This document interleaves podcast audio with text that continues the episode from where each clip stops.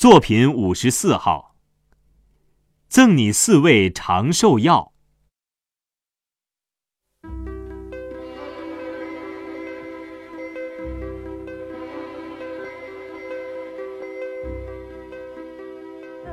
有一次，苏东坡的朋友张鄂拿着一张宣纸来求他写一幅字，而且希望他写一点关于养生方面的内容。苏东坡思索了一会儿，点点头说：“我得到了一个养生长寿古方，药只有四味，今天就赠给你吧。”于是，东坡的狼毫在纸上挥洒起来，上面写着：“一曰无事以当贵，二曰早寝以当富，三曰安步以当车。”四曰晚食以当肉，这哪里有药？张鄂一脸茫然地问。苏东坡笑着解释说：“养生长寿的要诀全在这四句里面。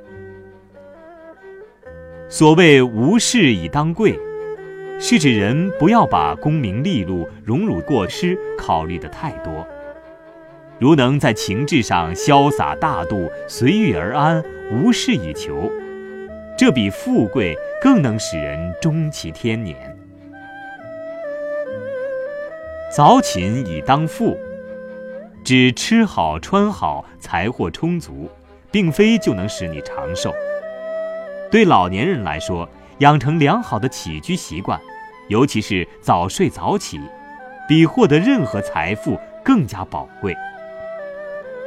安步以当车，指人不要过于讲求安逸、肢体不劳，而应多以步行来替代骑马乘车，多运动，才可以强健体魄、通畅气血。晚食以当肉，意思是人应该用以饥方食、喂饱先止，代替对美味佳肴的贪吃无厌。他进一步解释。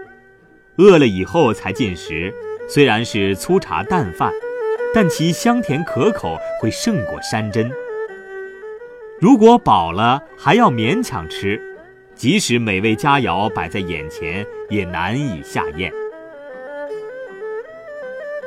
苏东坡的四味长寿药，实际上是强调了情志、睡眠、运动、饮食四个方面对养生长寿的重要性。这种养生观点，即使在今天，仍然值得借鉴。